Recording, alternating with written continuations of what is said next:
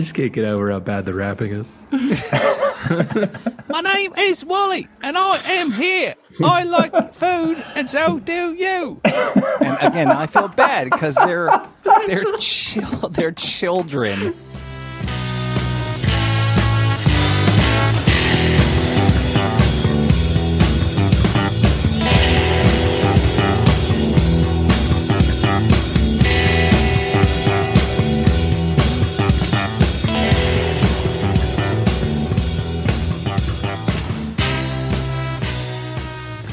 Hey, hey, mm-hmm. and welcome. That was a very crusty intro there. Welcome, everyone, to 1001 Album Complaints. That's right, it's the podcast where four lifetime musicians, lifetime critics, and lifetime friends pick apart the 1001 albums you have to hear before you die.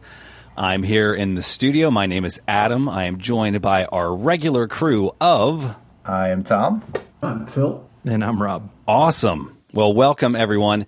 If you didn't hear our prior episode, first off, how dare you? Secondly, we went over Devendra Banhart's "Rejoicing in the Hands," which, if you've never heard the album, it's it's a mic in a room with a guy. This week we've got the polar opposite, which is MIA's album Kala, wherein she used just about every tool in the toolkit, every button and box in the studio. So we've got a great uh, a uh, a great divergence here of the sound. Quite possibly no acoustic instruments on this entire album, right? All computer. One might say overproduced. you think? we'll we'll get into we'll get into that. Yeah, I didn't actually see any live musicians listed, but anyway, so this week's artist is MIA. Uh, her actual name is Matangi Alvaro Pagazam. I probably butchered that. But anyway, she goes by Maya amongst her friends. Uh, we're viewing an album today called Kala. It was released in 2007. It is her second album. Her first album was released in 2005. That one was called Arular, which uh, is actually the political code name that her father used. Kala, this album from 2007, is actually her mother's name. So she kind of broke it up there between the parents. Now, this album was recorded all over the world in Chennai, India, in Trinidad, Australia, Liberia of West Africa, North America, and the UK. So, again, diverging from last week's album, which was a guy in a room, most likely in San Francisco. and on this, on this one, we're just we're we're we're globe hopping. So, initial thoughts, gentlemen. I don't get it. you know, I remember um, the text that was going back and forth where you know, Rob, you were like, maybe I'll try listening to this as I work out. Like maybe that's going to get me in the mood for it. And I do think that this is like situational music. If you are in a club, I would much rather hear this music than any other music I've ever heard at a club in my life, basically. But if I'm sitting by myself in my house and I'm just like, let me just put on an album that I can listen to right now, I don't want something that starts off with, you know, somebody screaming to me about this is a bamboo banger and bamboo you know, banger. Yeah. I love her accent though. Oh god, she great. does have a great accent. I love it on some she, of these tracks. She can't sing that well. She cannot sing either. Yeah, she can't really sing. the other thing that not singing singers out there. I know there are a lot of not singing singers. So I will also say that you know, Rob, you put together sort of a list of all the stuff that was sampled and some of the other songs. Once I listened to all of the songs that she borrowed from, it immediately became less impressive to me because borrowed from could also just mean I took the song and yep. kind of put my bad verse yep. over it. I found it to be entertaining. Right. If I was like cleaning the house or doing something frenetic, but yeah, I could not picture myself just popping this on the, on an afternoon. What was the, in your opinion? What was the most egregious offense? Plagiarism. Oh, right. Oh, okay. I have an opinion. Well, we're going to talk about the I song later. Yeah, yeah, yeah, we're going to talk about the song. I think we probably are going to pick the same song. mm-hmm. Okay, well, let, let, me start with my first impressions because I agree with what you just said, Tom. That as I got deeper into it and started realizing and researching, basically started to realize that it was kind of a covers album, more or less. That made it way less impressive and, and even way less interesting than it was. It started as just an assault on the senses you know, that's honestly what I felt. And even when I tried to put it on when I was running, it didn't quite fit. I agree with a higher heart rate. It, it's, it's automatically better. But then it, I, it did make me wonder the assault on these senses approach It's kind of like a Westerner's first time in Southeast Asia. It reminded me a little bit of the first time I rolled into when I went, went to Malaysia for the first time. And I felt like Dorothy opening the door into the land of color. Like mm-hmm. it's intense. And I'm, you know, India, Africa, places like that, I think have a similar effect on travelers. So maybe that was part of the goal. I'm not sure. That's interesting. Yeah, I I'd been to, to India once, and Rob, same thing, right? There's a smell, right? There is the, the horns beeping. It's 98 degrees and humid. There's mosquito. You know, you're right. It's just a, a full frontal assault. So she was going for that. Well done. Yeah. So, but I definitely had a little bit of an oh no feeling. Like, do I really have to listen to this this many times? Yeah. It Phil, did go ahead. remind me of Animal Collective in that way a little bit. I was trying to find something that was something that I could sort of like grab onto, like what can I compare this to? But that was sort of all I got. And Rob, to your point, like their their style is an overwhelming sort of jungle maze of of sounds, right? More than it is traditional music. So she, uh, just in terms of, of the albums, right? 2005, she put out a very political album.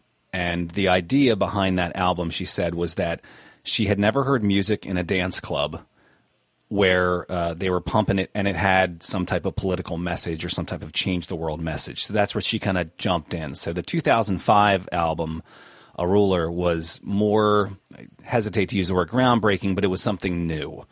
So of of this album that came out in 2007, she said at the Red Bull Music Academy interview because I wanted to know kind of her thoughts. So I listened to a bunch of interviews this past week.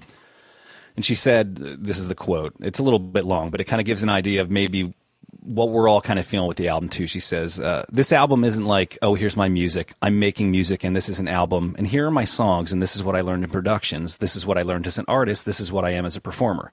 It wasn't. It was kind of there are a few things I need to figure out about the planet and how shit works. You know what's important, what's not important, what's important to teach people and learn as human beings. And at the end, she says, "This album is her trying to figure out what she wants to do next, and I don't know if that's music." So she's in a spot, right? I would Not say I don't know if this album is music. Right. I would, I I would say I appreciate. I actually, I really appreciate that. It makes me feel like she's very self-aware of what this sounds like. Here's okay, but here's the only thing. Yeah, that is nice. Here's the only thing that plays a little bit against it. I didn't. I watched a little bit of her in interviews, but and then that plus what I understand to be the lyrical approach on the album, Kala, and her delivery of those lyrics is it's definitely kind of cynical and removed, as opposed to sincere and political. That that's at least how it comes off to me. There's there's a sarcasm to to everything she does. She's talking about a guy taking her to Darfur on some kind of genocide world tour. She's talking about you know even the even the big hit is kind of has that laconic delivery. So I don't exactly get a lot of sincerity from her or or from her persona uh, in interviews either. And that that kind of took something away from it for me as well. It, ain't- it ain't fight the power. Like I believe what those guys are saying. Right. Yeah, I, I, she was coming for an anti-Western type of vibe. And I think that there is somewhat of a maybe a rejection of materialism is not the exact term that I'm looking for here, but maybe more of like an awareness of like what materialism means in different parts of the world. That I think I I found that to be something that I appreciated, but then it it was kind of lost in just the again that full frontal assault The, of what's going on. the sound of the music. the sound of the music, the but also the delivery that she's giving is not. Listen, I, I wouldn't necessarily say I'm like a hip hop aficionado or anything like that, but there is a talent to being able to make your words be understandable when you are saying things quickly Yeah, and yeah. not lose the narrative thread because every third word you can't understand what's going on. It's one of the reasons why I particularly hate where like kind of the mumble rap that's very popular these days because like I can't understand what you're saying. Like show me some cleverness and she's not she doesn't enunciate well enough and she's also not a particularly good rapper in terms of like staying on the beat and I, I think you just get lost a lot in that. I feel like one other thing needs to be said as a starting out point and, and where I came to the album from, which is this is the album that has Paper Planes on it, a song that I'm sure we were all extremely familiar with and the world is familiar with, and that I like and I still like. And mm-hmm. so I was kind of going at the album thinking, well, hopefully I'll find some more stuff like that. That Yeah, has fingers creative- crossed. Yeah. creative production, good melodies, interesting use of samples, you know, things like that. And this was ex- that was not the case. This was extremely light on melody and lyrics. I would argue it's Right. heavy on Well, rhythm. Paper Planes is pretty light on melody too. It is very drony. You know, Compared to the Uh, rest of this album, I'd say it's it's freaking ABBA.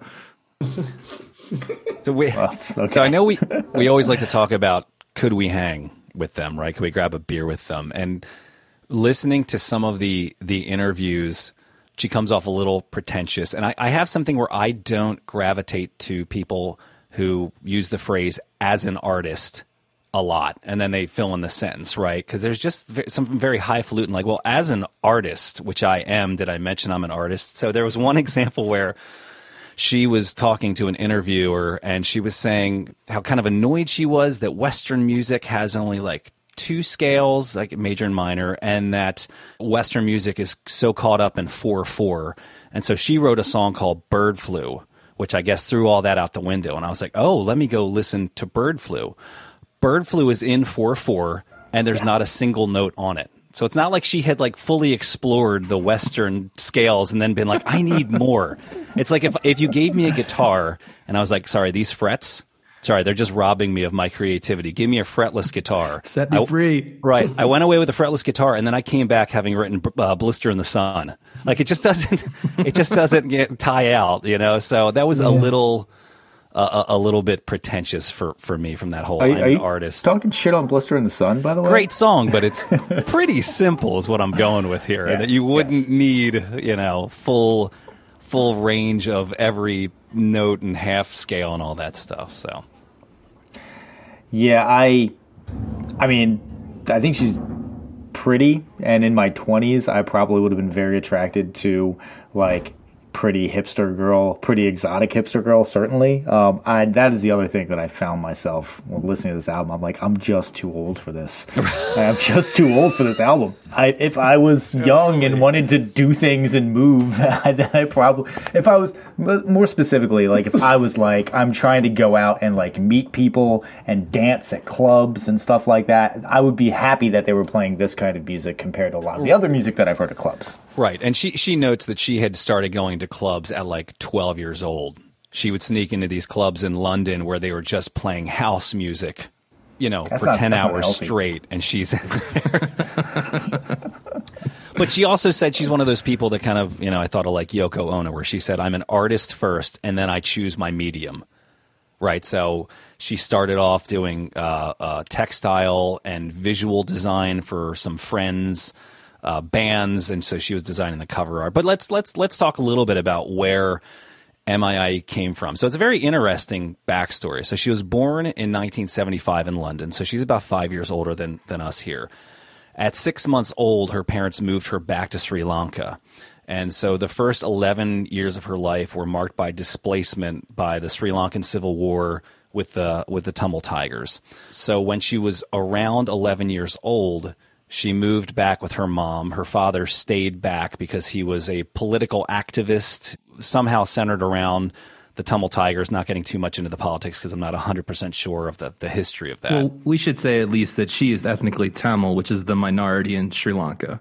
And so they were fighting again, like kind of fighting a bit of a revolution or something akin to that against the the ethnic majority, the government's army there. Yeah. Right. So it sounds like it was an extremely unpleasant way to grow up. They basically came back as refugees and they were put into a slum in the south of London uh, where she spent most of her time until I think she went to college. So when she grew up there, she said one of only two Asian families or South Asian families. It was a, an extremely racist environment to spend your form your your formative years in. But she she went to school and she got into to visual arts. Like I said, she she grew up going to these techno clubs in London, these underground techno uh, clubs for a while. So, hold on a second. Hold on a She- second. she- Yeah. visual Hold on a artist. second. Visual arts. I, I heard that too. Did I? Yeah. You mean she? That did she cover is ma- terrible. Did she major in MS Paint? You mean the pixelated the pixelated cover art is not uh Yeah. It's I should look up maybe some of her other works. Again, she's an artist. Maybe Yo, I like this cover art. I mean, I know we debated this, but yeah, I'll take it. debated it Yeah. over text. Let's hear it, Phil. What's what's because I'm not a visual arts guy. I Tell me just what's like good it. about I find it nice to look at. I found it to be one of the more pleasant pieces of the experience with this record. She looks cool. Sounds like it's not high, but she does look I just think it looks cool. Yeah, that's all. um, it says "fight on" uh, around her. I don't get that this is like a you know raise the fist in resistance type of album though, and that's it seems a little pretentious, a little maybe but, but please continue. We just couldn't let that pass. So that Yeah, I'm sorry. Yes, exactly. that- that's all Visual right. artist. I was like, I, I also had access to a Macintosh from 1987 at one point. Rob, did you say Mario Paint? exactly. Oh, that's brilliant. So anyway, she was doing art stuff. I won't say visual arts. I'll say art stuff. She did a couple album covers for some friends. And in 2006, she got her hands on a Roland MC505. Now, I didn't do a lot of digging on this, but I did go look up like the one minute advertisement from like 1997 for the Roland MC505. And the, uh, the, the YouTube advertisement was just pure gold. It was like a, a guy with short hair that had like the bleached tips from like you know Backstreet Boys, and he was showing you all the beats and the synth thing, and it was it was great. But anyway, so she gets one of these and she makes a six track demo and uh, farmed it out basically. So that was what, 2000 what year was this? This Uh, uh, 2003. She recorded that, that six track demo. Okay, so she's like what, like 28 at that point or something like that. She's old. Yeah, yeah. Yeah, like that For- seems to- like to be jumping life in. to be yeah making music for young people especially maybe she was a, a youthful 28 but uh, at 28 i was definitely over that I was That's a good point. So by the time this came, this was released, she was into her thirties, right? That's what Yeah. I understand. yeah, she's like yeah. 32 years old when this was released or something Yeah, I think the charitable read of this, my sort of initial read before I realized that a lot of these were either remixes or covers in disguise or whatever, was that it's like field recordings, which I do find to be an interesting sort of ethnological, ethnographic kind of project to rove around the world and hang out with people in different places and try to pick up their vibes and get them on tape and be that documentarian, you know? But mm-hmm. I don't know. Is this something everyone could get away with? That's really what I want to say. Is that inappropriate to say? Can we just? If I just decided to globe hop and all that is is the question. Yeah, Just remix some nine year old song Right. from seven years ago. Would that be acceptable? I want to try. Quit my job. And what what happened to Adam? Well, he's uh, going and redoing the uh, Smash Mouth album, but using all I don't know Trinidad, you know, musicians. I That is, mean, I, I will back that project right now. Give me the Kickstarter link. I would back that project too, but uh, something tells me that uh, you might fall victim to the uh, the sort of Paul Simon Graceland. You know, you're just a white dude coming into a, an African Ah, country and being like, "Is there a way that I can just make my sound like a little bit more interesting by stealing a whole bunch of stuff from you?" Stealing cool, all right, idea. totally, Um, yeah. yeah, that worked out for him though. So It did work out for him. It's a great album. I love that album, and we'll probably do that album at some point. Hopefully, you never know what made this list of 1001 records. We can talk about this some other time. I don't want to beef on this too hard. Adam, you were saying?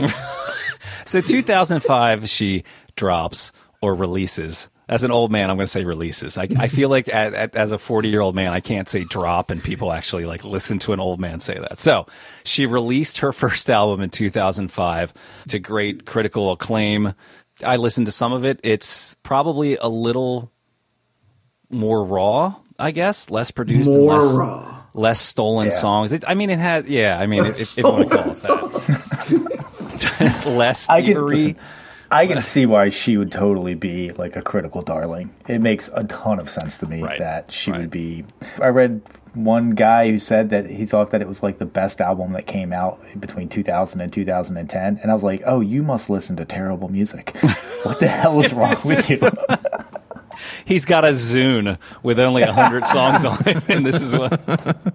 here's another charitable read: is that it's a it's a sort of a sleeper cell to get non-Western music into Western ears. And in that sense, it maybe has succeeded. So I give, I, I, I have to, if that's what the, what its goal was or whatever, I could give it some credit for that.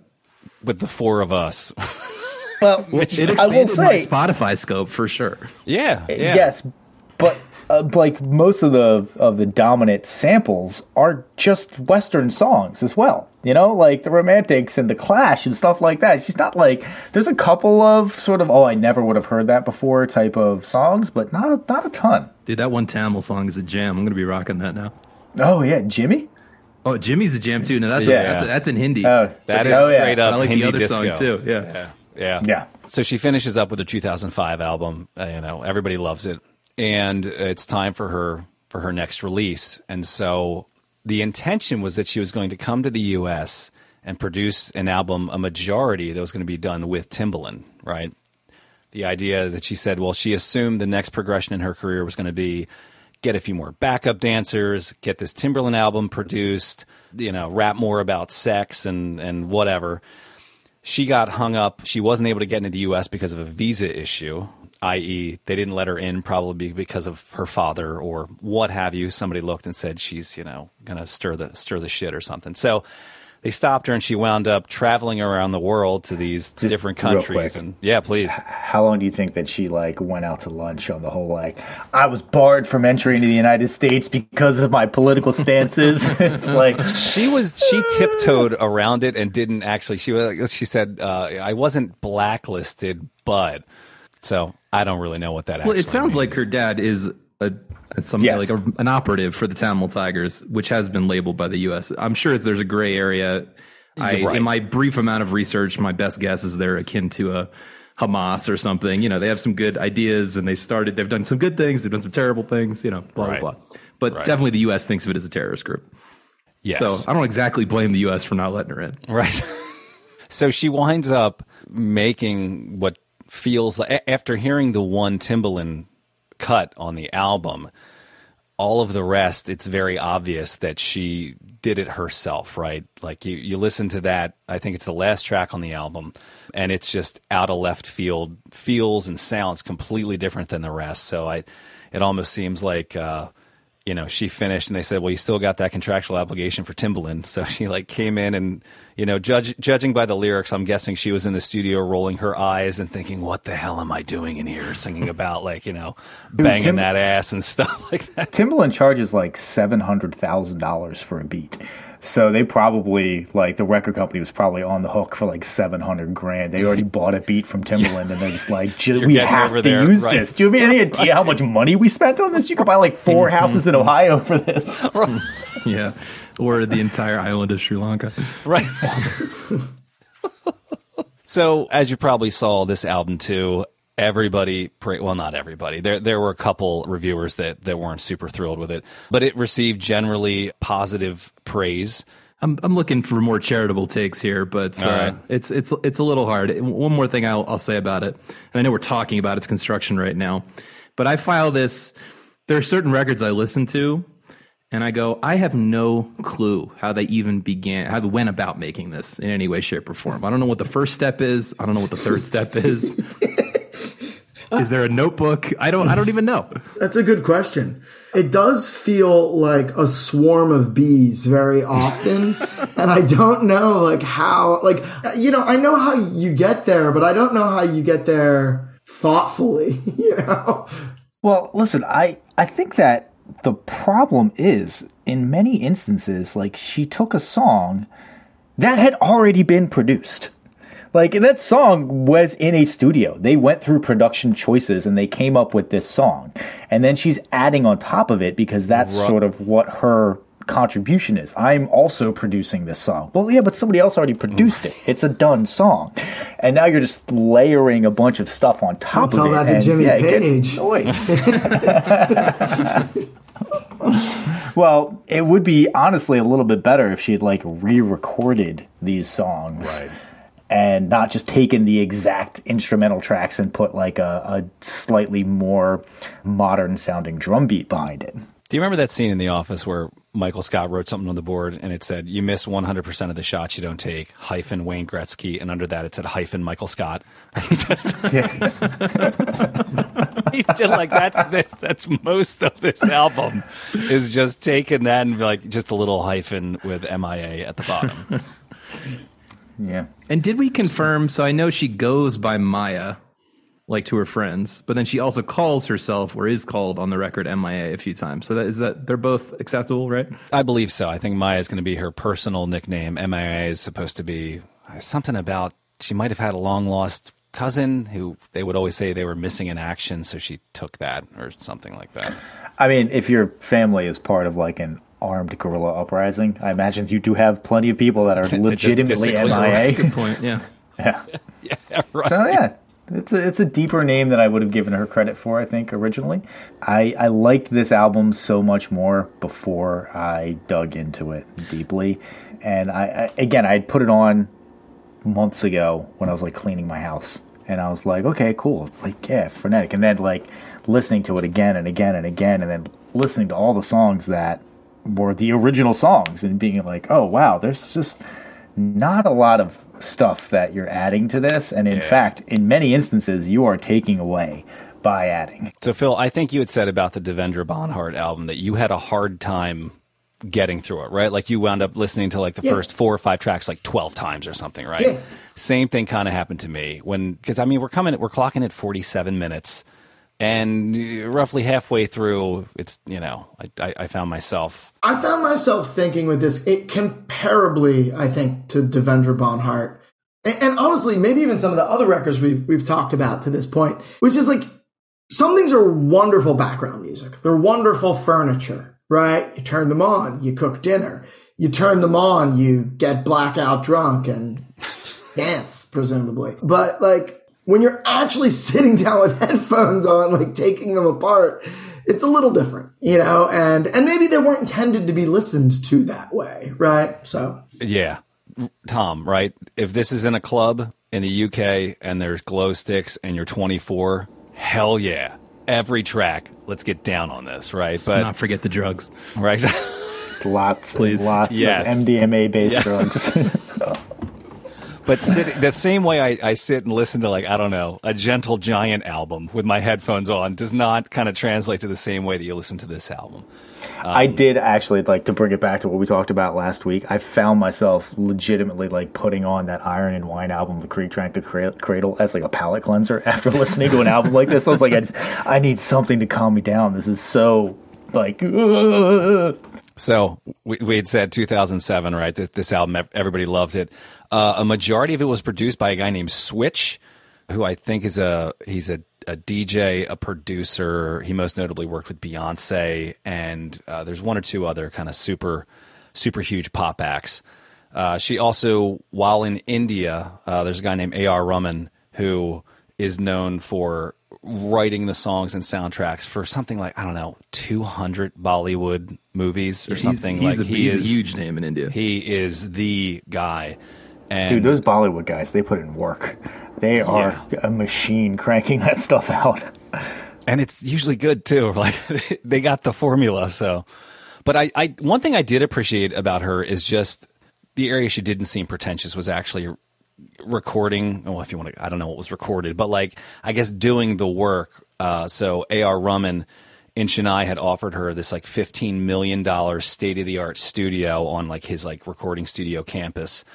She and this producer Switch didn't want any of those, so they went and found like an old abandoned studio that had like you know was overrun with roaches and there was one light and there was like a dirty crusty window right? And and she liked getting dirty down in there and and and producing or, or doing whatever she did down down in there. So I, I I kind of appreciated that so the story goes Was she's she actually also? drinking a mai tai and somebody's rubbing her feet as she's Yeah. recording right I was gonna say, was she like staying in the slums, or was she going back to like a you know a She was five star hotel?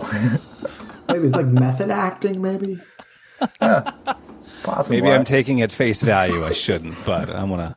I want to assume. All right, so not a ton on the personnel, right? Like we said, I, there aren't musicians in air quotes. Uh, it's a lot of producers, a lot of DJs who are who are helping to put this thing together. lot of, lot of, lot of Roland 505. Yes, the Roland 505, which now I kind of want to like dig into a bit more. What th- I mean, this is not my world at all, but Diplo is the name that I knew, and this was his first. He he's the one that produced Paper Planes, and I think this kind of rocketed him to some amount of stardom, right? I've at least heard of him. Is my point. Sure, yeah, I've heard of him. Children's toys, Diplos, right? Duplo. Sorry, it's the dad. In I think he's named after Oh, a dinosaur. that's the guy. I'm serious. Diplodocus. Yeah, I think so. he named himself or his actual name is Diplodocus. No, he Smith. named himself. His name's like Oh, okay. Paul or something. Right.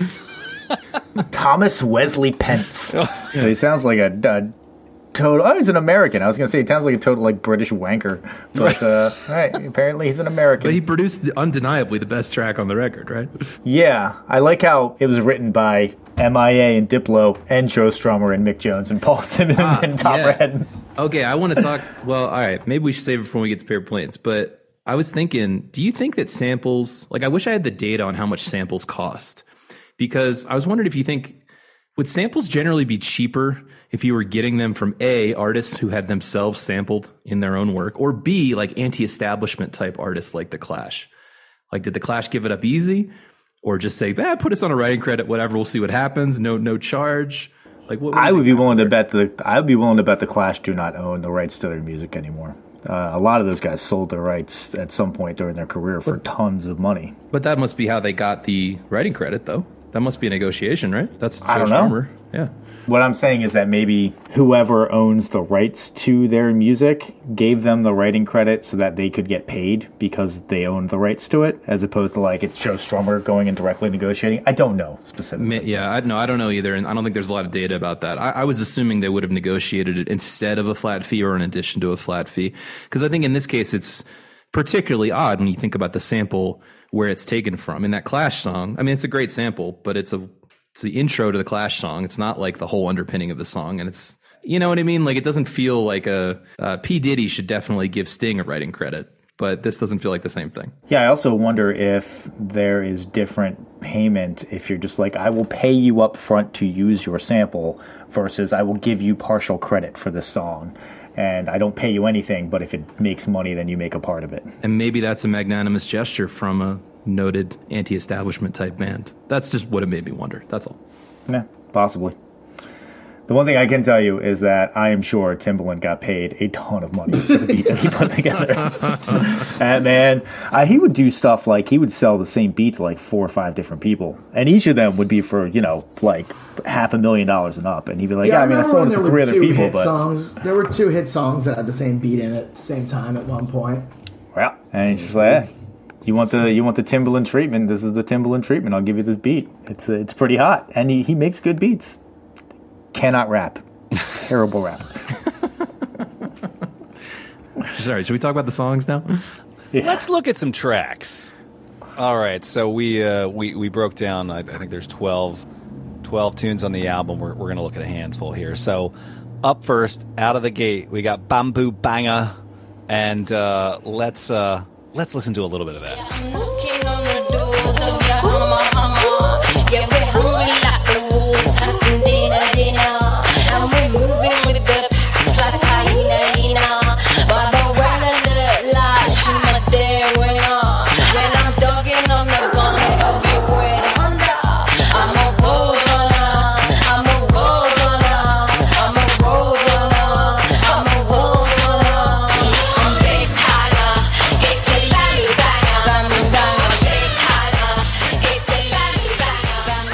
Was Bamboo Banger. Thoughts? Li- Listen, I don't, I don't hate this song. Um, I definitely did not pick up on the Romantics lyrics at first. Uh, Modern Lovers, you yeah, mean? modern lovers, Romantics. I'm thinking Modern Lovers. Yeah, clearly I didn't pick up on it. So I, you know, that is fine. I don't necessarily hate that kind of borrowing. I there's one thing that I do really like in this song, which is like right around two minutes, the backups that come in that are like really distorted. It sounds like like a Bollywood sample or something That- like that. yes, that's I- the yeah. That's the Tamil Yeah. song, dude. That's the Tamil song. Yes, Okay, yeah. That is totally the best part of the song, and that song is a jam. okay. I can't. I Awesome. cannot pronounce the name of the song, but it's on the Spotify playlist. It's uh no that that was like I was like that's good texture. That's good additive texture to the song. So much of the texture that gets put into a lot of the songs in this album feel unnecessary. It's a hat on a hat on a hat on a hat on a hat. Like it's yeah, I don't need more texture at this point. It's you know you're like hitting me with a sandblaster. But that was like tasteful texture that was added in there.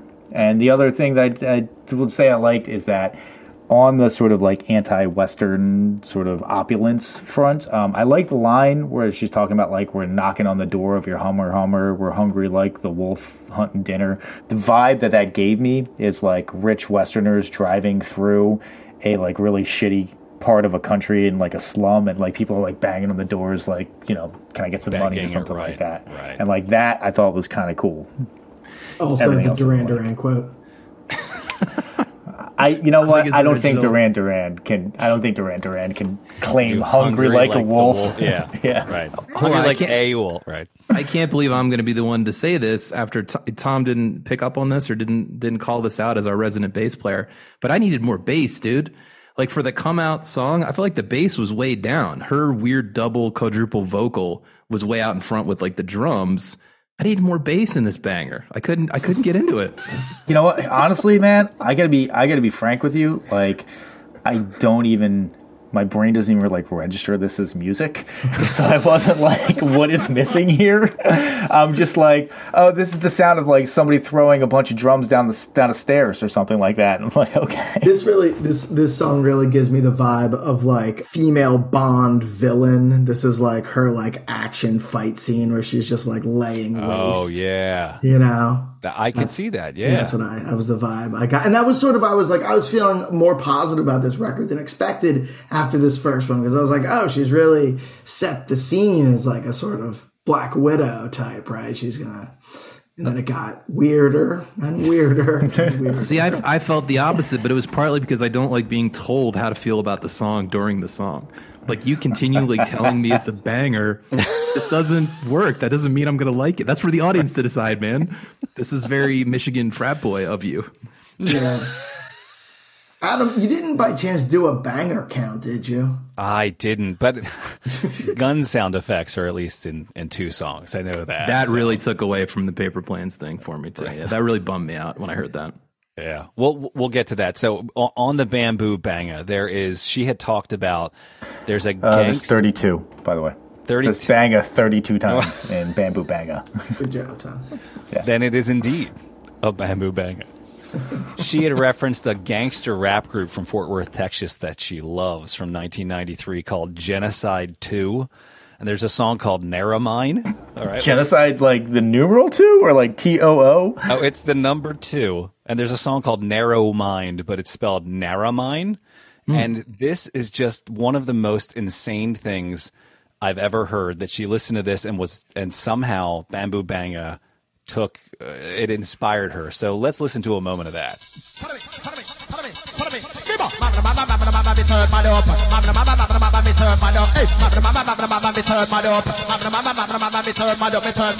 Killer man chop the mic, me turn mad up. Killer man chop the mic, me turn mad up. Idiot DJ never get jack up. Chat too much and then you get stop up. Hey, oh, me ratchet knife, it just kick up. Shoot in your face, your face, it get wet up. Inna your belly, your belly, it get cut up. Have to go hospital get pick up. Then the fight through you know you don't up. So you will get kick up and step up and back up. Killer man out up on your coming up. Me feel the it it it over the. Spell it out, spell it out, spell it it out, spell it out,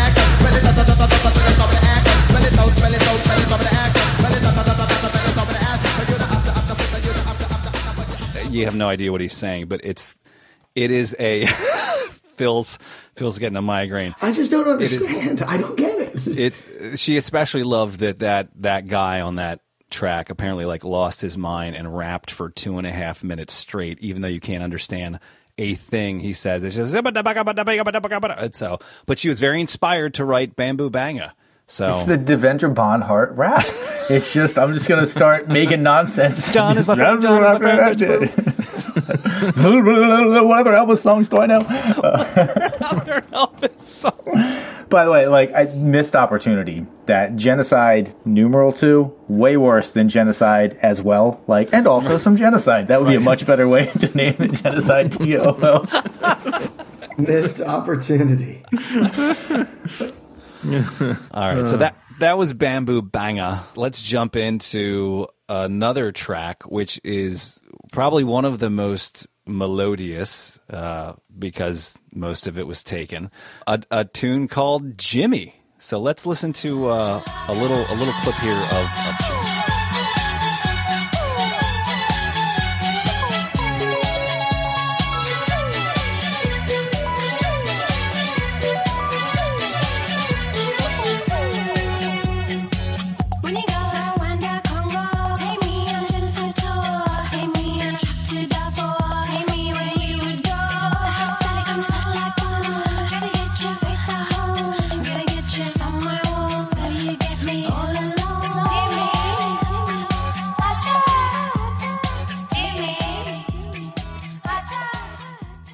Rob, you look like you had something to say. Yeah, this is my favorite song, Save Paper Planes. I was really excited when I heard it. It felt like the song I could hang my hat on because it had a melody. It mm-hmm. had a chorus. It obviously felt very Bollywood or Tollywood, as the case may be.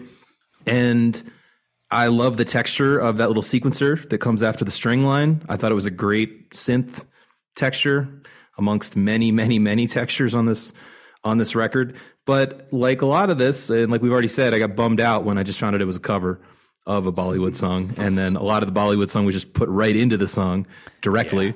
I like so I do like the song, but it just bummed me out that it was just a straight up cover without too much change. Yeah, man, that this is the one that hit me the hardest because I was like, "Oh, this is so cool!" It's like ABBA meets Bollywood. That's like a really yeah, cool right. sound. I It's dig when it. Disco was a little late getting to Yeah. India or you know that that region, and this is you know yeah. But then I listened to the song, the the actual original song, and I was just like, "Oh, I don't see why you made it better." It's like you're just you're putting out a playlist of your favorite songs and masquerading it as an album, and I don't have a lot of respect for that, honestly. This I didn't. I just watched a brief clip of the movie this is from, but it's it's about a dancer. It looked like a Saturday Night Fever set in Bombay, basically. Che- that checks out as well. Yep. Yeah, which I was kind of into. I was like, hmm, maybe I'll watch that. Throw it on tonight, man. Sounds very sweaty. Just like Saturday Night Fever with like 90% humidity. It's just, There's, I mean, it's Really? way more dancing in all these uh, Indian films too. yeah. Did I ever tell you? I, I one time I have one Tamil Indian story actually, where I went. I was in Chennai in Madras with a friend who's Tamil, and on a lark we went to the movies to see a Tamil movie, and they didn't have subtitles. And I was like, I'll try this. It was it was something close to psychedelic. Trying to understand what the hell was going on, trying to make sense because because it's those movies Oh, just are the also visuals, right. an assault on the senses. There's dancing, there's ju- there's wire tricks, there's jumping around, and then I'm trying to like make sense of the language which I don't know one iota of. And and I'm like in there in the theater for two hours just trying to make sense of it. I swear my Oh, brain they're was long. fried. It was probably three and a half hours if it was a Bollywood movie. Those are long. That's funny. So she said she she picked this tune to throw on here because she used to sing this as a kid, and it was one of the the happy memories of uh, when she was with her mom. Her mom would kind of egg her on and be like, "Go ahead and sing Jimmy, the actual song from the the, the movie." So Jimmy Aaja. It's good. It's a jam. Also of note of Montreal, then covered the uh, MIA version, and even did I think did a slightly better job than her of it. It's pretty cool. Montreal's a Well, a- band. of Montreal, Montreal. is a band, yeah. Yeah. Ah, all right. Kind of a indie kinda- rocky. It's kind of just a dude, too, right? I think really technically it's one one guy, guy. but it is a band. Yeah. Yeah, I've seen them play. They're they're a band and they do a lot of harmony. It, it'll, it'll almost give you a gentle giant feel, just to bring it back to you, Adam. Oh, all right. There- There's some Oh, gentle giant esque stuff, and then there's probably some other stuff you won't like, but That's all. I, I, I need again a palate cleanser this week. It was weird to hear the guy from Of Montreal who was like super precious and white singing about going to Rwanda and taking a genocide tour and stuff like that. It seems it seemed a little out of place. But th- these lyrics also seem out of place. I'm like I'm trying to find a narrative flow to it. And uh, is she saying that she has a a guy that she's pining for that like is traveling all over the world to these He's dangerous pining places? for her, is my understanding, and that, and, and uh, trying to impress her or something, right? So she's ignoring his his instant messages and all that stuff. I, I yeah, I read that about the the MIA part of the song as well. But yeah, it feels like a great example of just shoehorned in political in quotes lyrics to me. Did you notice in terms of her her lyrics that she will write four lines and then just repeat them and that's one verse. Did like normally that? the half, right? You've got that happened a lot, and like I was uh, walking around today listening and be like, or I, I went and looked at some of the lyrics and I was like, I see a pattern here. There's like one thought, and it's not a full verse, so she just repeats it, and there's your verse. you know, again, I feel like listening to some of these albums, it's it's the same thing with like Morrissey in the studio, where he's just like, yeah, off the note, whatever, who cares? That's just my style. Like, these are all these like tricks to easier songwriting, where it's like, man, writing these lyrics is really hard. I'm just gonna repeat what I already wrote. There we go. Style choice. It's Moving good on. enough for Led Zeppelin one. It's good enough for me. Phil, really you're really, really really where, where it all started, isn't it? You're getting uh, you're getting the, the page disses in pretty hot and heavy on this one, Phil. I thought we were going to be hard pressed to get some page disses in, but now you've been layering them on. Never, never disappoints. Thank you, Phil. They, I just, by the way, just how completely dated it is that she mentions you hit me up on AIM. AIM, AI, right? Yeah. Come on. Using AIM. Yeah, me and my wife flirted on AIM like you know 18 years ago or something. So Oh, my. it's somewhat, somewhat dated reference, but it's, it's a you know 15 year old album too. so- I, I thought she was trying to force a rhyme more than uh, more than being dated personally, but that was my interpretation of the aim comment. I, I don't. I never used AIM, so, but I guess I think in 2007 that was. I mean, it's harder to rhyme that than it's easier to rhyme that than MySpace, which I guess would have been the other option. Well, she rhymed it with like, with, yeah, she rhymed it with like kicking game or something. So I'm sure she could have Yeah, done something yeah. else. yes, yeah. All right, so that's that's Jimmy. Uh, we're moving on next to quite possibly the oddest, not oddest song I've ever heard, but well, it, it's near the top. Up up next is Mango Pickle Down River. Let's roll a couple couple seconds of this gem so you guys can see what it's all about. When it's free up, we got a river stream. When we go fishing, we catching a brim. When the river's low, we jump off the bridge. When we get home, we play some dig. Call me Wally, this is I'm at. I wear my NRL baseball cap. Tell them my team if you know what I mean. To be the captain, that's my dream. My name is on stilts to beat the beat. When the crow's here, I shake a leg. This is my rhyme and that's what I said. So, have you listened to the original of this? I went on to YouTube Yeah, uh, and and listened to it and watched it's the little the video. same song. It's this, it's the exact same. And then the she just song. brings in a verse at the end where she says, "I like mango pickle," and yeah, it gets out rapped by nine year olds. Oh, wow. Oh, cool. All right. I mean, yes, but can we all agree that these kids are now old enough and they could take our making fun of them because Yes. they're not Yes. good rappers, right? This No, no, no, they're bad. They are bad. Oh it's, yeah, this it's is terrible. adorable. I, I this was this was definitely a point in the record where I felt like I wanted to What rethink this whole thing we've decided to do here. right, I'm second guessing my life decisions. Yeah, when I, before I knew any of the story behind it or what was going on, I thought it was just a super gimmicky rapping granny kind of thing. I was like, I it's thought not they- working. I thought it was a rapper, and they had changed his vocal. You know, they'd used like a, a detuner or something. I was like, oh, maybe there's a reason that uh, you know she wants a kid on the album or something. I don't know. the most charitable read of this is I'm like, oh, maybe she's just trying to get these kids paid because like it's pretty obvious that they're just like poor indigenous kids from like a really poor part of Australia singing about like fishing because they need food basically And then they played the uh, dig. and they play the didge. and so, hey, man, you know, if these kids got paid, good on her, work a charity. I don't know. I mean, they did get writing credit, so I'm sure this sold a lot of albums. They probably But got some kind of cut of it. But I don't think they're on the track. It's not like she went and hooked up with them, right? That's what makes oh, it that's feel a a little good point. They just she suspicious. just she just took the YouTube video. like any other any other kids, I got some songs I could take, repurpose.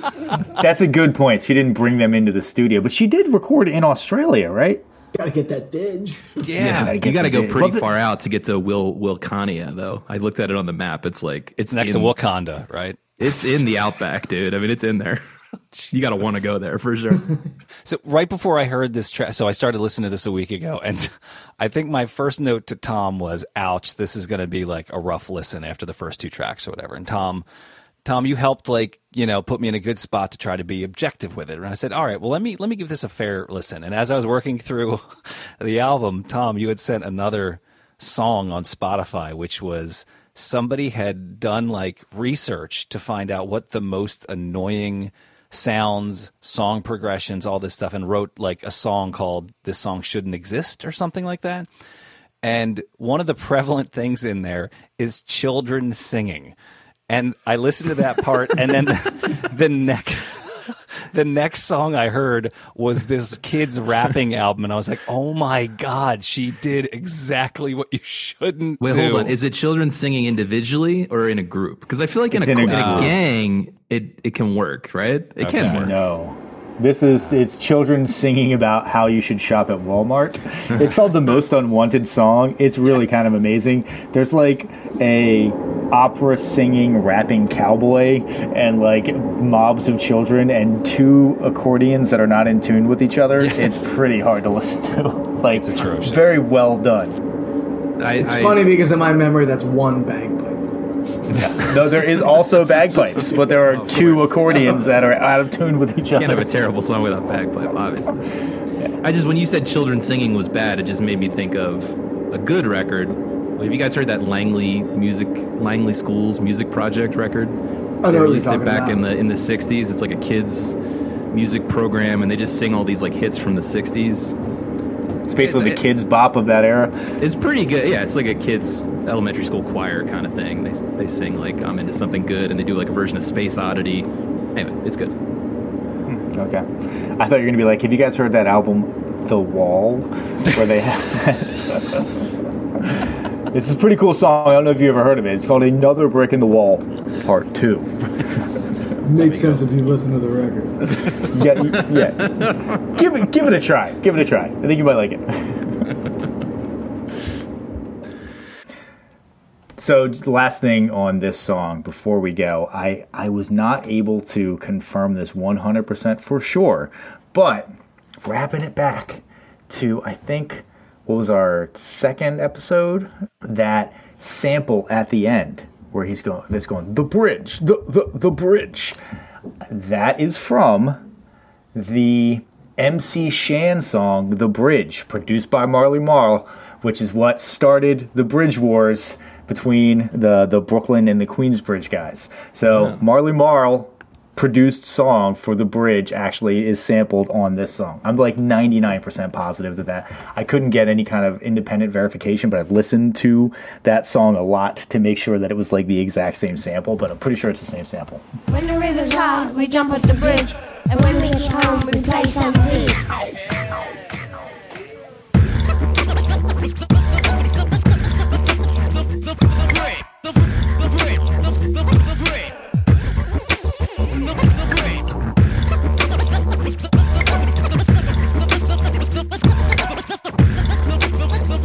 So, deep dive. Well,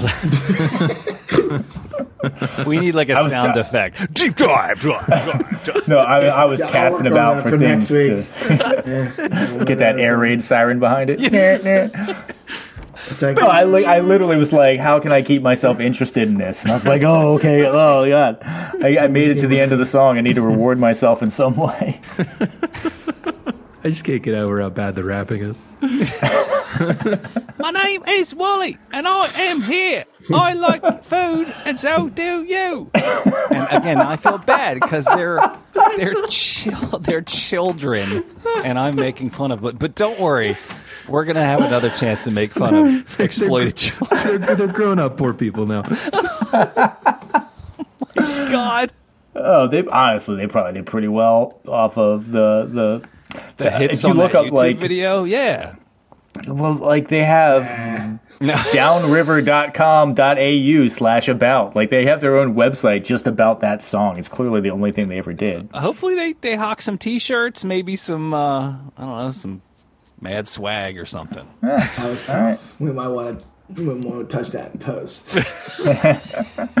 Adam saying mad swag. Mad All right. swag. the drop this next banger. and by the way, Adam, every time you say banger as opposed to banger, it Right. sounds a little racist. I'm just gonna be honest. The song says banger, B A N G A. yeah, but you say it. You know you're saying it with an accent. You could a say it British banga. accent. Okay. Right. Hmm. Great. All right. Rob's dying, which which means mission accomplished. I'm so happy. I'm a couple beers deeper. yes. I probably need another one. All right. Next up on our tour of this uh, of this album here, we, we've got a tune called Twenty Dollar. So let's uh, let's That crank twenty this- dollar. Tw- let's cl- let's crank this gemma up.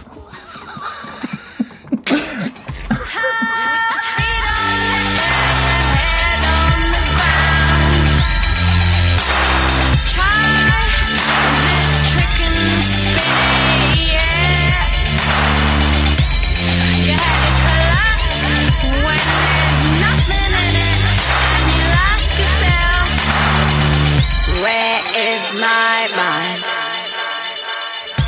All right, so this this is a tough tune, but let me make you feel bad, okay? This this song is the sister song to one on the first album called Ten Dollar. This is twenty dollar. Both are about exploited children and sex trafficking and uh, child soldiers. This is supposed to make me feel better. so let's shit all over the song now. I was familiar with the ten dollar song, and I, Okay, I came okay. up with that. On, yeah, I think because it got sampled on a Girl Talk record or something like that. Okay. But uh, yeah, the fact that it's this this is what really started my inquiry into this whole covers album thing. That I was like, wait, this is Blue Monday, and I was like, wait, this is Sure is. where is my mind? Like, what is Sure like, what did. MIA contribute to this song? this is extremely lazy sampling. This is a bad version of sampling, or if that's even called sampling, borrowing, thie- thieving, whatever you want to call it. It's bad. Yeah, it's a bad is- song. what- what is that? What like where uh this this really does play with the question of like where does plagiarism begin? Oh, if you submitted this for like if you were in like a collegiate music program and you submit review. this for like your final project, you would probably Getting get thrown flagged. out for plagiarism. Yeah. They'd be like, okay, it's just a Pixie song that you slowed down and sang the words to really oddly. Very sour. yeah, it's the, Very the, where the is my overlapping, mind? sour, uh, dissonant, out Yes. of pitch, out Right. of pitch words. Well, I had one really pitchy take, so let's throw another pitchy take on top of it, and hopefully they'll just count it. Uh, Maya, I'm not sure that's how it works. sure it is. Let's go. Uh, listen, as an artist, I think I know. right. It's a statement. Swarm of bees. Oh, yeah. So Not you're a- saying to Adam's point, it's supposed to be about how twenty dollars is enough to buy an AK-47 or whatever. Right. Yep. Except Or that she doesn't really sing about that. She sings the She lyrics doesn't. to the Pixies song. Right. yeah. She she says something she says something about monkey brains. And is that a lyric in the Pixie song that I never noticed before? Eh, I'm not 100 percent sure about that. I don't think so. Monkey brains and banana. I'll hit you with my antenna. That's not a good rhyme. not the Pixies. yeah. I put soap in my eye to make it look red, so I look rah rah rah. Okay. So I woke up with my holy Quran and found out I like Allah Allah. So we shooting till the song is up. Little boys are acting up. Baby mamas are going crazy, and the leaders are all around cracking up.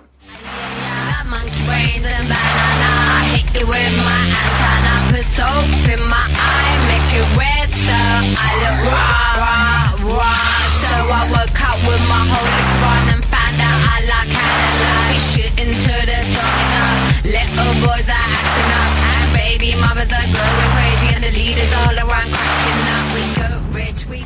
Uh, you know, uh, she's clearly trying to say something, but she's not doing a very good job of saying Clearly something. trying.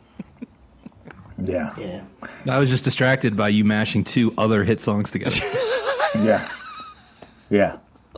Pretty Here's, popular here's, song. here's something yeah. I can say that I think is pretty positive. I really like where they went with the synthesizer sound for the bass line of the New Order song. Uh,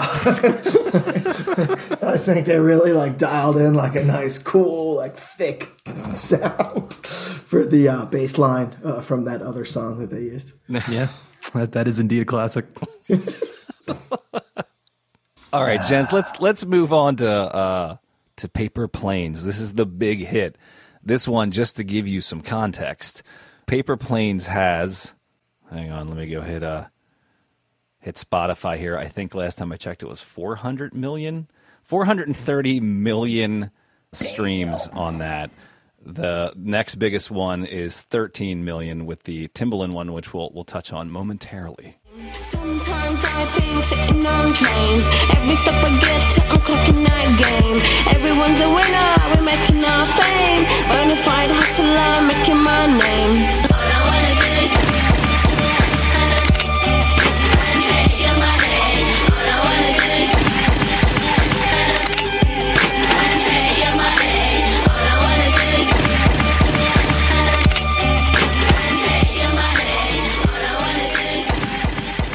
Was this recorded at the end? At the beginning? Do you know anything about it? It doesn't fit with any of the other tracks. I don't understand it. I really don't. I liked this song when I first heard it. I thought it sounded like the future. then. I still kind of think it sounds like the, it still sounds interesting and good to me. Mm-hmm. It's a good use of sampling. The gunshot sample used as a both a rhythmic element and as like a chorus lyrical element is really, or at least it struck me as extremely clever. I'd never heard anything like that before. I, it's possible I'm missing the history there, and it has melody. I don't know. Like it doesn't belong with any of these other songs. Yeah. Why did they put it second to last? I on the found it very, very confusing as well. Very confusing. Yeah. Again, it's just it's song ordering. You know, Huh, like, yeah. but maybe this is the kind of thing where she's not thinking about it like people are going to listen to this from In start to or- finish. Right. Yeah. That's probably not a thing that a lot She's of people. like, if I thought you were going to have to put up with more than five minutes of this, I'd have made it like way less frenetic and uh, you know in I your thought face. you were going to 'Cause, like, listen to this. I'd have made it different. yeah, it's like I mean, how 30 much can you take? Right. Yeah. I, I also like, I mean, just speaking of my own personal opinion of sampling, I think where I like it or where it works for me is when a piece of an underappreciated track or an underappreciated part of a known track, as in this Clash, Straight to Hell is the sampled track there. And it's, I think it was a single or something for the Clash, but it's not one of their top 10 most known songs. And it's not the, even the main part of the song. It's not in the chorus. So using that to me is just a good idea around sampling. Take a little piece you like. That, that that tells me that you're sort of a crate diver. That you hear something you like, you go, "Let me try to repurpose that." Right, as opposed to in the last song when you just took the main lines from two very well known songs and mashed them together. And I don't know, thought we wouldn't notice, didn't care if we would notice. Unclear. Or maybe it's one of those like I bet people have never heard this Pixies song and probably won't notice that this is you know Blue Monday. Maybe that's where Timbaland would have helped, right? Like somebody with Western sensibilities going, uh, a lot of people know this tune. Uh, or, yeah. Yeah, when did Fight Club come out? It was before this, right? well, yeah, yeah. Oh yeah, That totally. was 2000. No, that was like 97, probably 98. Okay, yeah, yeah. Because I feel like that's really, I've, well, I think that's what put the Pixie song on the map for the mainstream a little bit. Yeah, it's '99. Fight Club came out, so yeah, definitely well in the mainstream. Here's something I hadn't heard about about paper planes or hadn't even thought of, but I, I read it in an article. I just wondered if you guys, and I know because Tom has a personal connection to the song. I, I think somebody compared the chorus or called the chorus a ripoff of the Rump Shaker chorus. All I want to do is zoom, zoom, zoom, zoom, and a boom, boom. Oh. Shake your rump. It has the same cadence. It has the same cadence. Yeah. I did not. I did not pick up on that on my own at all. yeah, I think that all I want to do. You can't. You can't say that. That's a bit that. of a stretch. Yeah. Right? One thing I will say about this song, Adam, is directly to your point earlier. This song could be half as long because everything is doubled. Right. Every every fucking chord verse It is just Rump the same- Shaker. I'm telling you, I once once you look at it, it kind of is. The zoom, zoom, zoom is like the gunshots, and then the kids Go singing. shake your rump. It has a very similar feel. Well, Rob says I have a personal connection to this song, which is like, you guys will probably remember this. You remember uh, our gym teacher, oh, Jesus. that guy? Just Yes, think about the Coach- string Coach of Dick. words you just said. I know, yes. Uh, our gym teacher who was going through like a horrible divorce this last year that he was teaching us and would clearly be just brutally, blisteringly hungover all the time. Just throw balls out in the middle of the, of the gym and be like, just, just do it.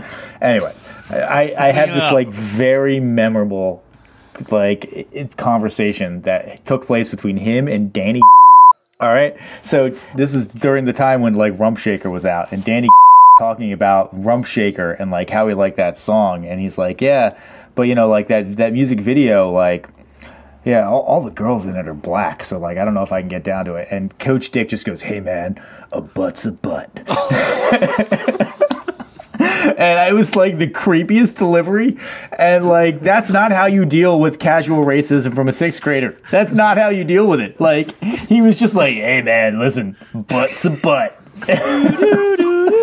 And now you know with that star from, from ABC in the mornings on Hey Saturday. guys, it's come to my attention that there were a lot of questionable decisions being made by adults in and around the school system that we attended. Yes, that is true. That's for another. That's for another uh, entirely dedicated podcast. To be clear, Tom, I thought you once told me this was the first piece of music you own. You you bought like a single, and this was like one of the first things you bought or something. I I, I, thought did. I remember I- that story. I did actually buy this single After back in hearing day. that discussion, No, this is, I think you're this. like, I think this You're was talking about because Rump Shaker now. Rum Yes. Shaker, yes. Rex and effects and effects and I'll reckon. Uh, anyway, and then re-listening to the song, I forgot that he mentioned Delaware. Yes. Delaware shout Yes. out. I'll tickle you in Delaware. He's Yeah, talking about driving between DC and New York or something. Yeah, yeah. It's not a great song. It's a very uh, it's odd song that like my parents were just okay with me like listening to this song where the guys it very dirtily sexual. But yeah, I bought that. I think at the time I was like trying to be friends with. And like, thankfully, my mom was like behind the scenes putting the kibosh on that because my life turned out a lot better. All he wanted to do was zoom, zoom, and boom, boom. So it's pretty Fair innocuous. Yeah. So I, I gotta ask. So I, I read that when she performed this song on Letterman for the first time, they didn't use the gunshot sound effect. My question to you: Do you think it was because of like censorship, or do you think the fact that it was a studio audience and that gunshot is so far forward in the mix that people may have thought that there was a gun in the studio? Thoughts? Censorship, hundred percent censorship. That- that- They would have heard could have gotten people out of the, the seats, though. I mean, Adam's not totally wrong. I think it was censorship. It's but so loud. I mean, it it drowns out everything. That is. Are you guys but that's me but though? that's that's cool. You're right. It's the first time I'd heard something and it makes innovative. the song stick in my head. Yeah, Yes. for sure. it was an innovative way to use something like that, and, and you know, and the cash register too. Obviously, the the combination of those things to put in the cadence, to put effectively Ian as lyrics, to me felt very original. And when we heard the other gunshot sample in one of the songs that we didn't talk about, World Town or something like that, that really cheapened it for me. that really took something seriously. That took something away from it. She's like, I bought this gunshot sample. I paid like nine ninety nine for it. I gotta get my money's Timbaland worth sold out it of to me for seventy five thousand dollars. So gotta get some use out of it. Use it twice. Uh, the one, you know, so it, by the way, it took me for a long time, and this is like total meaningless, but it took me a long time to understand that, like, the line, I fly like paper, get high like planes, that she's talking about fly paper, and, you know, being like poor and growing up in, you know, Sri Lanka, they probably had a lot of fly paper out. It's like, oh, that makes sense. Because for a long time, I was like, you fly like paper. What the hell does that mean? That means nothing. And then I learned it, and I was like, okay, that still doesn't make the lyrics any good. I she could just be though. mumbling the entire time. Like she could not be saying any words until that chorus, and it wouldn't make any difference.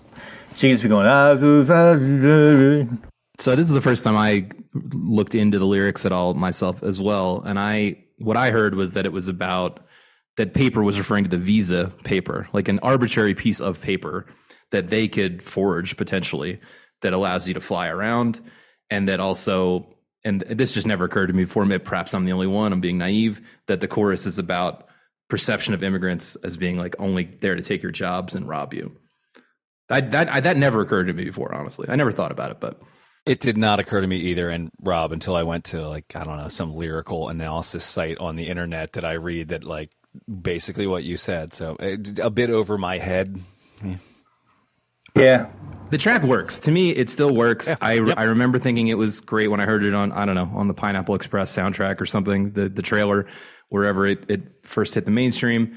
And I think it still works now. I, I just, I don't know what it's doing on this album with all these other songs. Speaking of, let's go to the last song.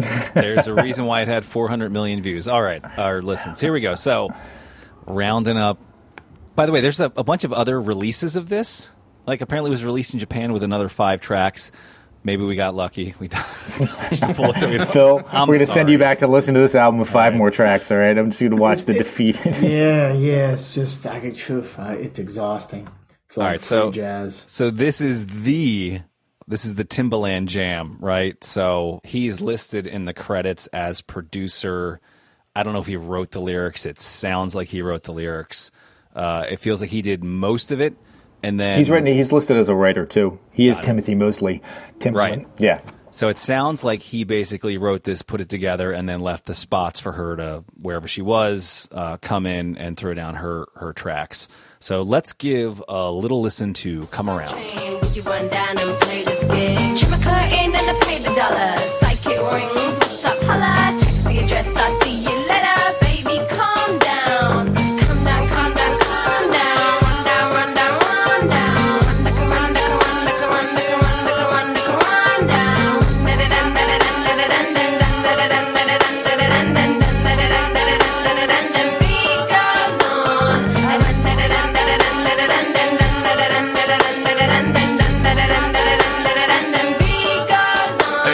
That's what you get when you drop half a million dollars to Timbaland.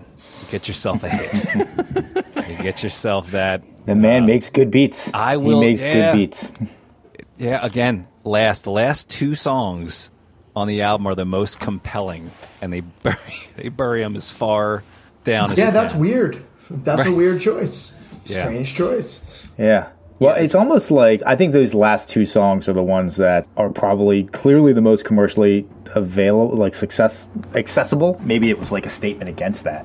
She's like, no, I'm, I'm going to talk about pickled mangoes with nine year olds and scream in tumble at you. Honestly, I don't I don't know why you would put this song last. I like this song more than I like Paper Planes upon repeat listens.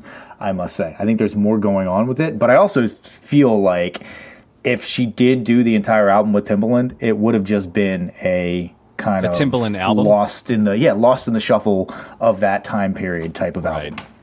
Yeah, my, my only complaint about it is it sounds like other stuff. I, I, I agree it's more accessible and thus better, but it sounds like other stuff. Whereas to me, Paper Plane stands out as something different and and yet still accessible. So that's that's sort of why that one wins for me.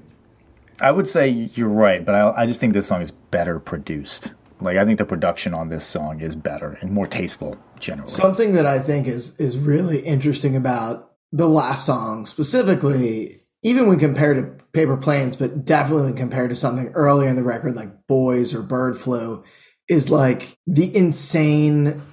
Timbaland has a very different conception of space in the music, right? Like there's all sorts of breathing room, whereas like around his vocals, right? yeah, Like, the vocals- yeah, his vocals the, come the in MIA stuff, like it's it, it is more like I'm going to fill in every block. Like there's going to be a sound in every block of the grid, you know, and they're going to be coming at you. Oh God! Imagine what the sheet music of this would look like. It would just be like no rests the entire time, just wall of stuff. It's like that page that uh, Zappa would hand out to his uh, auditioning guitar players, right? Just that old story. That old chestnut. there there was a there was a story that that MIA told that when she was in Trinidad, and this kind of speaks to like being an artist and not really a musician, I want to say, but where she was going to put down one of these tracks and she just went to like a party that happened to be going on around her hotel where she was staying and she was like I need speakers and then so she rented the guy a wedding or a party, whatever. She rented the guy speakers and came back with Switch or somebody, and she had a microphone. She didn't have headphones. So they just set them up and they laid down the tracks with her listening to the speaker next to the microphone. And to me, that's just lazy, you know, or it, it's maybe it had a sound to it, or maybe that's super Bush League. It's a rookie, or is rookie it, mistake. Yeah, Yeah, that's that's you go buy headphones. They cost yeah, like I was going to say if you can find a microphone, you could probably find earbuds Yeah. somewhere. If you had told the guy that you were buying the speakers off of what you wanted to do, he'd be Right. like, "I have headphones. I'll give them to you, man. Just They're take 'em. basically disposable these days." You're MIA, right? You had that album in 2005. Yeah, she has more money than all of us, I'm sure. Timbaland cannot rap. Timbaland is a terrible rapper. And not only is he a terrible rapper in terms of like his delivery is not great. Like he, he his cadence is, is good to the point where I can tell what he is trying to say, but Right. what he says is so goddamn trite and so stock. Like that's uh, listening to that. That's I, I was picturing that scene in that Metallica documentary with Lars's dad, where it's just like it sounds stock. You know, like it sounds stock. it's like that's it sounded stock to me. I was like, did you like Lars is like all, the most crestfallen that any human being could ever be by the disapproval of his father. what's the opening line when he says he listens to what He says. I think you should take this and put it in the garbage. So hilarious. It's like, wow, Dad, no wonder your son became an alcoholic. Right. Anyway. but no, like the minimal amount of effort possible to write these lyrics, and so out of place with everything else that goes on on this album. I can't uh, I can't believe that she heard those lyrics and didn't go back to him and be like, "Can you not write lyrics about how I'm just like a disposable fuck doll that you can throw away?" Like, My, my favorite line, if you ever want to pick up a woman in, anywhere, is to walk up to them and say, "Don't get fat. Let me hit that." no, no, no. He does not say, "Don't get fat." Let me hit that. What, he says is. It can't be much better. The night is young, don't make me wait, you just might miss your chance. I'm gonna tell you the truth, Timbaland, I'm the motherfucking man. Today's the day, girl, let me get that. Don't get mad and fat, let me hit that. I've been over killing them, I break backs, come down, run down, girl, where you place at? Today's the day, girl. Let me get that. Don't get mad. In fact, let me hit that. Oh, Yes. I've been Okay. over killing them. I break backs. Oh my And God. Adam and Adam thought it was "Don't get mad and fat." right, Either one. You That can't do either. works. That'd be worse. right. Don't get mad. Don't get fat. Let me hit that. Yeah. if you have to get one, I'm going to choose mad. Okay. That's like that's like everybody loves Raymond as a gangster rapper. Very funny, Raymond. oh, see, he opens up, and the opening line that Timbaland says is, "Baby girl, you and me need to go to your Oh my- teepee." it's like he was like, "Oh, is she like Indian? Okay, I got it." like, no, no, Timbaland, Well, not Jay- that kind of Jay-Z Indian. got away with that, right? Hey, hey, baby girl, you and me need to go to your TP. The moon is full and I'm shining, baby. I know you see me. Jay Z got li- got away with that line about feather or dot, right? So maybe he was taking his lead. Oh, there's that song "Girls" where he's like, "I got a Italian girl, I got an Indian girl, I got a, I got a Southern girl." He talks about all the different kinds of girls he has, and uh, spoiler alert, none of them flattering. None of it's flattering at all. I refuse to believe that. No one will be like, "Oh, me? Oh, oh. Well, thank you, sir." All right, gents. So that was where we're going to uh, we're going to round this one out there with MIA's 2007 release Kala. So let's uh, let's go around the room. Uh, Phil, why don't we start with you? Guys, I, I can give this a, a, a strong no. It- honestly, this one gave me it, it gave me pause to think about like what is an album you have to listen to, and how do you get to one thousand one of this? What is the bar? I don't know, but I'm going to be thinking about that question more. But I'm certain that this isn't going to make the list. It also probably pre-eliminates some other records that might come up in the future. yeah, so I'm going to go no on this. It was too frantic and it left me feeling tired in a bad way. I'm going to be willing to bet that the guy who put that list together did not listen to this whole album. I bet you he's like, I've heard Paper Planes. That That's that on the is right. We're putting that on Yeah. the list. Yeah, it would just logistically take a long time to listen to a thousand and one albums while doing research for a book. So I agree. probably skimmed through a bunch. Yeah. So I liked this album more before I had to listen to it multiple times. I certainly liked it before I examined its origins. Is a rare thing that uh, the more that I learn about art, the less I like it. But that was definitely the case this time. I will, however, say I think it actually probably should go on the list. Not again because I like it, or even that I like what it inspired down the road. But I do think that like there's a genre of music I don't particularly like, but I think that for this particular genre of music, it, it, it was impactful, and so I will give it a yes. But again, I don't like it. I will never listen to it again. But I'm glad I listened to it the one time, or the eight times that I had to listen to it this week. Yeah, I came into this conversation on the fence, wondering, I'm sure some of the same things you guys did about what it means to belong on the 1001 albums you must hear before you die list. Ultimately, for me, it's going to be a no. Not only for all the reasons we described, which is the more we dug into this, the less I felt like MIA actually contributed to the the creativity, and then the parts that, that she did contribute, seemingly I, I didn't care for, and, and made me feel exhausted, as, as Phil said, uh, and feel old. Generally, I was teetering mostly for the reason that Tom mentioned, which is that if this is going to be, I do believe it's important to get a diet of non-Western music into your ears. I 100% agree with that. And I just don't feel like this is a great representative sample. I think this is a little hacked together, a little, uh, yes, I think Phil said frantic or frenetic, both of those things. Ultimately, just not, not just feels like a rehash of a lot of other stuff. So I think there are better representations of non-Western music. I hope we find some on this list and talk about them. Absolutely expand your palette. Absolutely. I'm not sorry I heard it, but I won't be listening to it again. And it's a no for me. All right. Track one, as I worked my way through this album, that did actually grow on me. Uh, I probably listened to the album in some fashion probably 10 to 12 times throughout the last week.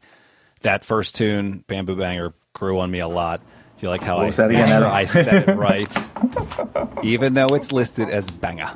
But by her own admission, she said that this album is like a transition. She said it, it you know, she she said it wasn't about being a musician or saying stuff. it's like, well, what is it then? And having listened to a bit of her 2005 album, I feel like that may have had a shot at at actually uh, getting my yes because of the genre mixing and coming in with that political aspect. But for me, this 2007 album Kala is a no. So there we have it, three to one. Tom, we respect your decision, but it's uh, it's overall a no for me. MIA's Kala. I'm not crying about that. I'm totally fine with it not making the list. But I was voting my conscience on that one. Well done, sir. Well done. yes. Yes. All right. Look at me taking a stand. I'm a hero. Yeah. You're an artist, Tom. You should make Right. a record. As an artist, I feel qualified to say that. Yes. You can expand exponentially now under that moniker, so you're good. All right, Tom, let's throw it over to you in the Albinator 2000. 5,000. 5,000. 5,000. Albinator Upgrade. 5,000. Can you We seriously are. stack the deck? Because like we're only like ten or eleven deep, in the last couple have already been tough. And Are there any, are there any of these records worth listening to, Tom? Spin the wheel, okay? Come on, Spin the Smash wheel. Mouth. Come on, Smash Mouth. It's the Shrek 2 soundtrack. no, um, all right. So uh, yeah, we got the Albinator 5000. We're gonna give it a, give it a whirl. Ready to go? So, drum roll, please. Next week we will be doing. Oh, I think this is going to be a quite a change of pace. Beastie Boys, Paul's Boutique. Let's find out how to do sampling right. All right. Additive sampling. Additive sampling. I think we've already mentioned Paul's Boutique a couple. Hey, huge surprise. A bunch of 40 year old white dudes like the Beastie Boys. also, huge shocker. Adam's never heard this album. I've never heard this album. I I was when were you guys listening to this? And I'll tell you what I was listening to at the time. What year? High school for me. High school. High school was- and college. Yeah, it's like college for me. I was still probably burning through my old man's albums. Captain Oh, you were listening to Hoobastank and you know it. hey, Hoobastank wasn't until 2002 when I had to play their stuff. Then I started getting on Hoobastank. I had time for more than one record. Imagine that. I had I was limited to vinyl. Only the vinyl in my old man's closet. Yeah, that's what happens when uh, you know you hang out with a bunch of other idiots who just sit around smoking weed and not going to class. You got a lot of time to listen to albums. Well, then, I, so I will be interested to hear Adam's take then, because I think, yeah, I think this is one that, re- that does uh, grow on you a little bit, re- rewards some re- re-listening, and um, but yeah, I'm curious to see what Adam's kind of fresh take is on, on it. Cool. I I will guess ahead of time that Adam is gonna maybe suggest that there's some tuning problems. Some pitch issues. I'm just gonna pre-record that and drop it into every episode. I think. Uh, that's great.